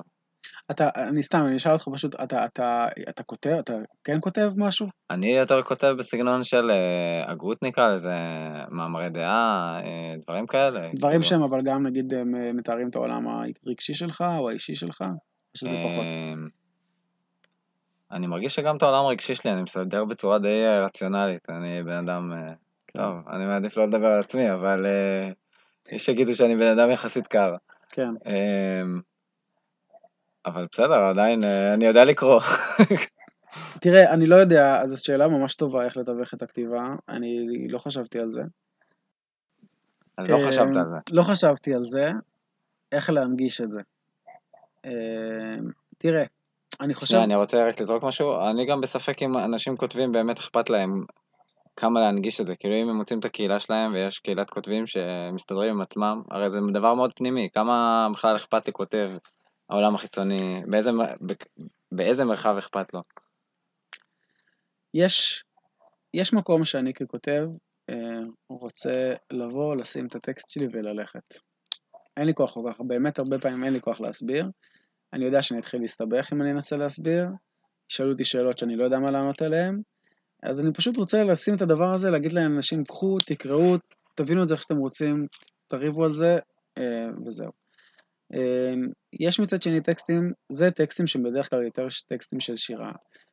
אני חושב שהרבה, אבל אני כן מנסה לפנות לאנשים, גם בשירה שלי. כאילו, גם בשירה שלי אני חושב שבסוף היא מדברת על דברים שמעניינים אנשים, בסוף, היא- בסוף לדעתי זה כן יכול לפגוש אנשים אה, בנקודות אה, שהם מכירים אותם. אה, אני אגיד שאני חושב שיש הרבה סגנונות לכתיבה, אני חושב שלא כולם צריכים לכתוב שירה בהכרח, נראה לי. כן, ויכול להיות שיש דברים, למשל יש את הז'אנר של הספוקן וורד, של השירה המדוברת, כן, ששם זה באמת הרבה יותר, גם בגלל שזה בעל פה ואתה לא יושב לקרוא, וגם בגלל שזה מין תחרות כזאת של אנשים שיושבים ומקשיבים לך, זה ממש ישיר. אז אתה ממש צריך לדבר לקהל ולהסביר להם את מה שאתה רוצה להגיד להם, ולתפוס אותם, ולהצחיק אותם, ולהפחיד אותם, ולהביא, ולחבר אותם אליך. אה, יש משהו בשירה, בז'אנר הזה, כאילו בסוגה הזאת, שהיא באמת יותר, יש בה יותר מקום של חופש, שאתה יכול להרשות לעצמך שלא בהכרח יבינו אותך עד הסוף, למרות שאתה כן רוצה שיבינו אותך, אתה כן רוצה להגיד דברים, אתה כן רוצה... אה, ואני לא יודע, כאילו, אני חושב שרצון לכתוב הוא פשוט אה, נדלק, כאילו, פשוט, אה, פשוט יש, כאילו, הוא פשוט מתעורר בך בעקבות משהו. פתאום יכול להיות שחווית משהו והצלחת לנסח אותו, פתאום, לא יודע, תחשוב על משהו שאתה נורא מחובר אליו, תחשוב על, ואז תשאל את עצמך רגע, מתי, מתי זה נדלק אצלי? מה גרם לזה להידלק? לא יודע, אתה יכול לשמוע בריאיון עם מוזיקאי, אז הוא לא יודע, הוא שמע איזה דיסק של איזה להקה, ובום, נפל לו האסימון, כן. אמר, זה הדבר. מישהו ש... אה, לא יודע, אתה מתעסק עם מחשבים, נכון? כן. אז כאילו, לא יודע, כאילו, באמת זה נראה לי כל אחד והעולם שלו, אבל... אה, לא, זה עולם פנימי כזה של אה, כן. כתיבה, שאנשים... אה, תשמע, זה עולם. שכולם משתמשים בו היום, בטח שיש רשתות חברתיות ופייסבוק וזה, כולם מביעים את עצמם, כולם כותבים דברים, כולם... אה, אה, כן, אבל ספר שירה זה נישה די אה, מסוימת, זה כמו שכולם שומעים מוזיקה, אבל אה, היום מוזיקה קלאסית לצורך העניין, זה נישה זה נכון, ספציפית. אבל, אבל קודם כל היום השירה היא מאוד מאוד נפתחה, אני חושב, היא כבר לא השירה. שפעם שכאילו היה מצווה לא להבין מה כתוב. אה, היא שירה שכאילו היא מאוד מונגשת והיא מאוד מדברת את החיים, אני חושב. אני לא בקיא כל כך בזרמים ובזה, אבל הרבה מהשירה שאני פוגש לפחות, היא שירה שלפעמים זה גם בא על חשבון הרמה, אבל כאילו, אה, היא שירה שמדברת את החיים, היא לא שירה שהולכת על אה, אה, דברים שהם לא מובנים. זה כן נישה, זה כן, אה, זה כן איזשהו משהו שלא בהכרח, אה, יש לוויסלבה שימבורסקה שיר שהיא כותבת של מעטים, מעטים קוראים שירה, נראה לי שככה השיר נקרא, שם היא פותחת את הדבר הזה. אבל אה, אם אני דרך אגב חוזר לאדסטארט, אני חושב שהאדסטארט הצליח, קודם כל יש אנשים שכנראה קראו דברים ונורא אהבו, וגם אני חושב שהם פשוט התחברו לסיפור. וכשאתה מכיר את הסיפור, אני מניח שמי ששמע את הסיפור שלי, או מי שמכיר את הסיפור שלי ועכשיו הוא יבוא לספר, וגם באדסטארט, תוך כדי האדסטארט, אז גם כתבתי פוסטים, ככה שיתפתי קצת מהחיים האישיים שלי, אה, לא קצת, הרבה, וכאילו, ואני חושב שברגע שאתה נחשף לזה, ואז אתה קורא את השירה, השירה מקבלת איזשהו הקשר, ואז זה מתחיל לסקרן ולעניין, אה, ואתה אתה מתחיל להבין קצת על מה מדובר, ופתאום אולי אה, שאלות שיש לך מקבלות פתרון על... אה, מקבלות תשובה למה הוא עשה ככה, או למה הוא חשב ככה, או מאיפה Mhm. זה הגיע. ו... לא יודע, ככה, לא יודע אם עניתי לך, אבל... אה, הנגשנו את זה במידת מה. הנגשנו את זה במידת מה. וגם הייתי רוצה לנסות לחשוב, אה, השירה כאילו עכשיו דיברנו הרבה במובן הפרטי, ואם ננסה לקחת את זה למסר יותר אה, כללי, אתה מרגיש שבשירה שלך אתה מבטא גם מסר שהיית רוצה שהחברה תיקח, או אנשים ייקחו, מן הסתם שאנשים יהיו חומלים ונותני אמון, אבל אולי בהקשרים יותר ספציפיים אני של חושב, החברה. ש, אני חושב שכן, יש כמה נושאים שכן. קודם כל, נושא של אה, עיסוק בגוף, אה, שזה אחד גם אחד, זה דבר שהוא מאוד מאוד משמעותי ומהותי בעיניי. אה, המודעות לגוף, לצרכים שלו, לחוויות שהוא חווה. אה, אז יש הרבה עיסוק בגוף בספר. אה, יש עיסוק ב... ואני חושב שאחד הדברים אולי, שזה פשוט הספר, השירים שמדברים עליהם, זה פשוט אה, לחוות את מה שאתה חווה. כאילו, כי השירים בספר מעבדים הרבה פעמים חוויות שהם היו בתוך הזוגיות, שהם ביני לבין עצמי, שהם בתהליכים שעברתי, שאני כאילו רוצה להגיד לאנשים, אה, תעצרו ותרגישו, תרגישו מה אתם, מה עובר עליכם. מהמם. תנסו לתת לזה מילים. תראו, לא תמיד אפשר, או, או, או בהכרח תרצו לעשות עם זה משהו, ובוודאי שלא כל האנשים ירצו לבחור בדרך שאני בחרתי בה. אבל כן. כאילו, אה, אבל כאילו, אה, הספר הוא בעצם קריאה להתעוררות, במובן הזה של להתעוררות רגשית, כאילו, תתעוררו ו- ותסתכלו רגע על מה שעובר עליכם, תנסו כאילו, אני, אני חושב שבאמת, אה, כאילו השירה זה הדרך אולי היחידה, אפילו היום, שאני כאילו כבר בלי כיפה, וכאילו חי חיים שאני יותר קרובים לחיים שאני רוצה לחיות אותם, עדיין ביומיום אני כאילו אה, מרגיש שאני לא מצליח להביא את עצמי עד הסוף, ואיכשהו בשירה זה המקום שבו אני מצליח לעצור ולהגיד, אה, אוקיי, ככה אני מרגיש, זה, ככה אני חושב. ו, וזה מין דרך כזאת להגיד הרבה פעמים שלא יהיה לי אומץ להגיד את זה בלי לכתוב את זה בתוך טקסט של שיר. אמ, אז זה קריאה להתעוררות רגשית הספר הזה, אני חושב. זה אולי אמ, לרג, לרגש, לחוויה, ל- ל- כן. את כל הדבר הזה, לתת לו מקום, כאילו. אה, יש לו עוד איזושהי נגיעה כזה קצת אה, פוליטית בסוף של הספר, כשקצת מדברת פה על האזור שלנו שאני גר בו, בעוטף עזה, על עזה ועל חוויות כאן ב- ב- ב- ב- בשנים האחרונות במלחמות, במבצעים ובכל מיני אירועים שהיו. גם זה נמצא, ויש גם בהתחלה אה, עיסוק באמת על הנושא של הכתיבה עצמה. אה, אני אקרא לך אולי שני שירים קצרים מה, מהחלק הראשון של, ה, של הספר, שנקרא... אה, אוקיי, השיר הראשון הוא נקרא אה, הנחות יסוד, זה כאילו, אה, אולי זה קצת עונה למה שאמרת. אה, מי שבא לכתוב, אז כמה, כמה הוראות. אז אם תרצה בן אדם לכתוב שירים, אל תכעס כשלא יצא. זכור, יש דברים שלא תוכל להביע. גם הכזבים הם יהפכו נאהבים, פסע לאיתך, אבל אל תימנע מחיפזון וממילים נטולות הקשר אשר עולות במחשבה. מותר לקנא, אסור לאהוב. חומרים דליקים מתכלים במהירות. אל תשנא משוררים, גם הם מתמודדים, כמוך. זה, זה שיר אחד. והשיר שחותם את השער הראשון בספר, נקרא, הוא לא, אין לו שם, הוא פשוט, אה, הוא גם איזושהי פרפרזה על ציטוט ממסכת תענית, אני חושב, אוקיי. וזה קצת אה, שיר אה, נורא, נורא עם יה- יהירות ויוהרה, אבל בכל זאת, גם שירים כאלה קיימים. גם שירים כאלה, אולי בשביל זה קיימים שירים, שזה הולך ככה. כל העולם כותב בשביל יצחק בני. ויצחק בני דיו בשיר קצר, מערב שבת לערב שבת. יפה. רבי אה, חנינא בן דוסה, זה כן, הפרפרזה ברקע. נכון, שכל העולם ניזון בשביל חנינא בני, וחנינא בני די לו בכך בזכותו. בשביל, אבל הבשביל זה... כן, נכון. יש שני פנים. אז כן, אז אני גם השתמשתי בשני פנים. כן, יפה. כמוס פה בתוך, בתוך הטקסט, כן. וואו, איזה יופי. טוב, אז אנחנו מתקרבים לסיום. אם יש לך בראש עוד אה, מחשבות שהיית רוצה לזרוק, אז אה, זה הזמן שהמיקרופון היה עוד פתוח. כן. אמ, האמת שהפעם פישלתי, אבל בגדול אה, כל פרק אה, מסתיים בפינת המלצות. אז אם יש לך איזה סדרה... המלצות למה? למה שבא לך. קודם כל, כמובן שאנחנו ממליצים לכם אה, לקנות את הספר. ברור, כמעט ול- טוב מאוד, בהוצאת פרדס, הוא יצא בסוף נובמבר 2019. 2019, ותעקבו, ויש לי גם עמוד פייסבוק שנקרא אייזק כהן, I-S-A-A-C, אה, C-O-H-E-N. אה, אני גם מפרסם שם שירים, גם מחשבות, אז אתם מוזמנים גם לעקוב. אה, המלצות, תשמע, המלצה לא קשורה, אבל פשוט אני עכשיו אה, רואה סדרה, מסיים לראות סדרה שנקראת אה, מטומטמת, של אה, בת חן סבג נראה לי. ו- אוקיי. אה, סדרה על בחורה שבעצם הסתבכה עם המשטרה, ורק העסק הולך שם ומידרדר. פשוט סדרה כתובה נורא טוב, היא נורא מעניינת, אז אם עוד לא ראיתם את זה, אז לכו תראו. ומשהו שאני, עוד המלצה, עוד המלצה זה לרדת לסיני, את זה גם עשיתי פעם ראשונה השנה עם המשפחה, לפ- בין אוקיי. ראש השנה ליום כיפור, זה ממש כיף שם. עשרת ימי תשובה בסיני. כן, זה- כן, כן, כן. ירדנו בין, הסר... בין יום ראש השנה ליום כיפור עם חברים, ירדנו לסיני וזה היה מדהים.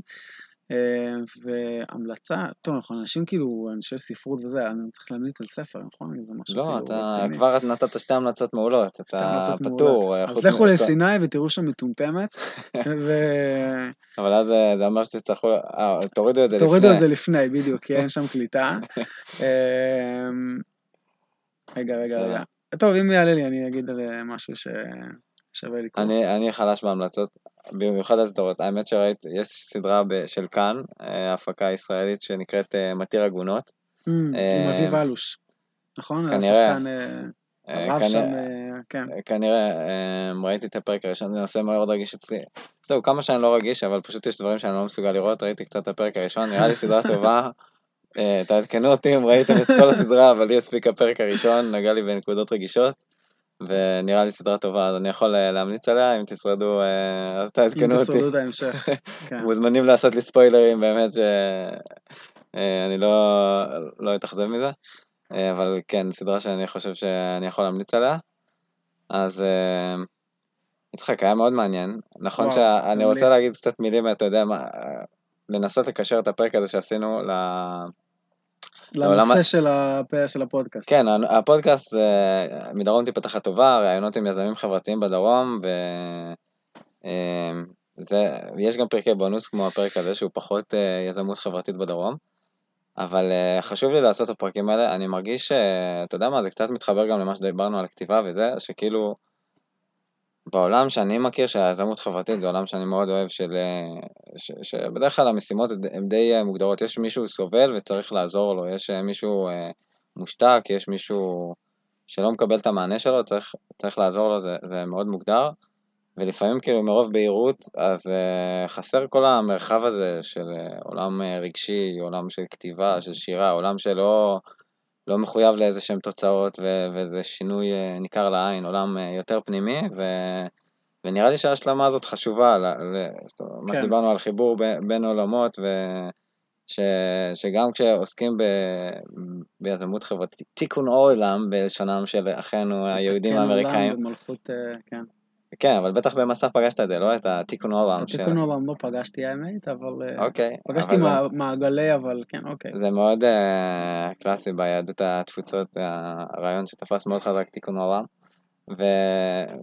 ותיקון עולם, תיקון באר שבע, תיקון הדרום, לא משנה, תיקון האפליה, תיקון האי שוויון, כל אחד וה, ותיקון התחבורה, לא משנה, בדרך כלל המשימות מצליחים להגדיר אותם די ברור ודי לוהט, ולהיות פתוחים גם לזה שבעולם יש עוד הרבה מרחבים, אחד המרחבים זה, זה עולם הכתיבה, זה קיים גם בדרום פה, בע- בעוטף עזה, גם אצלנו יש אה, משוררים וזה כיף. ו...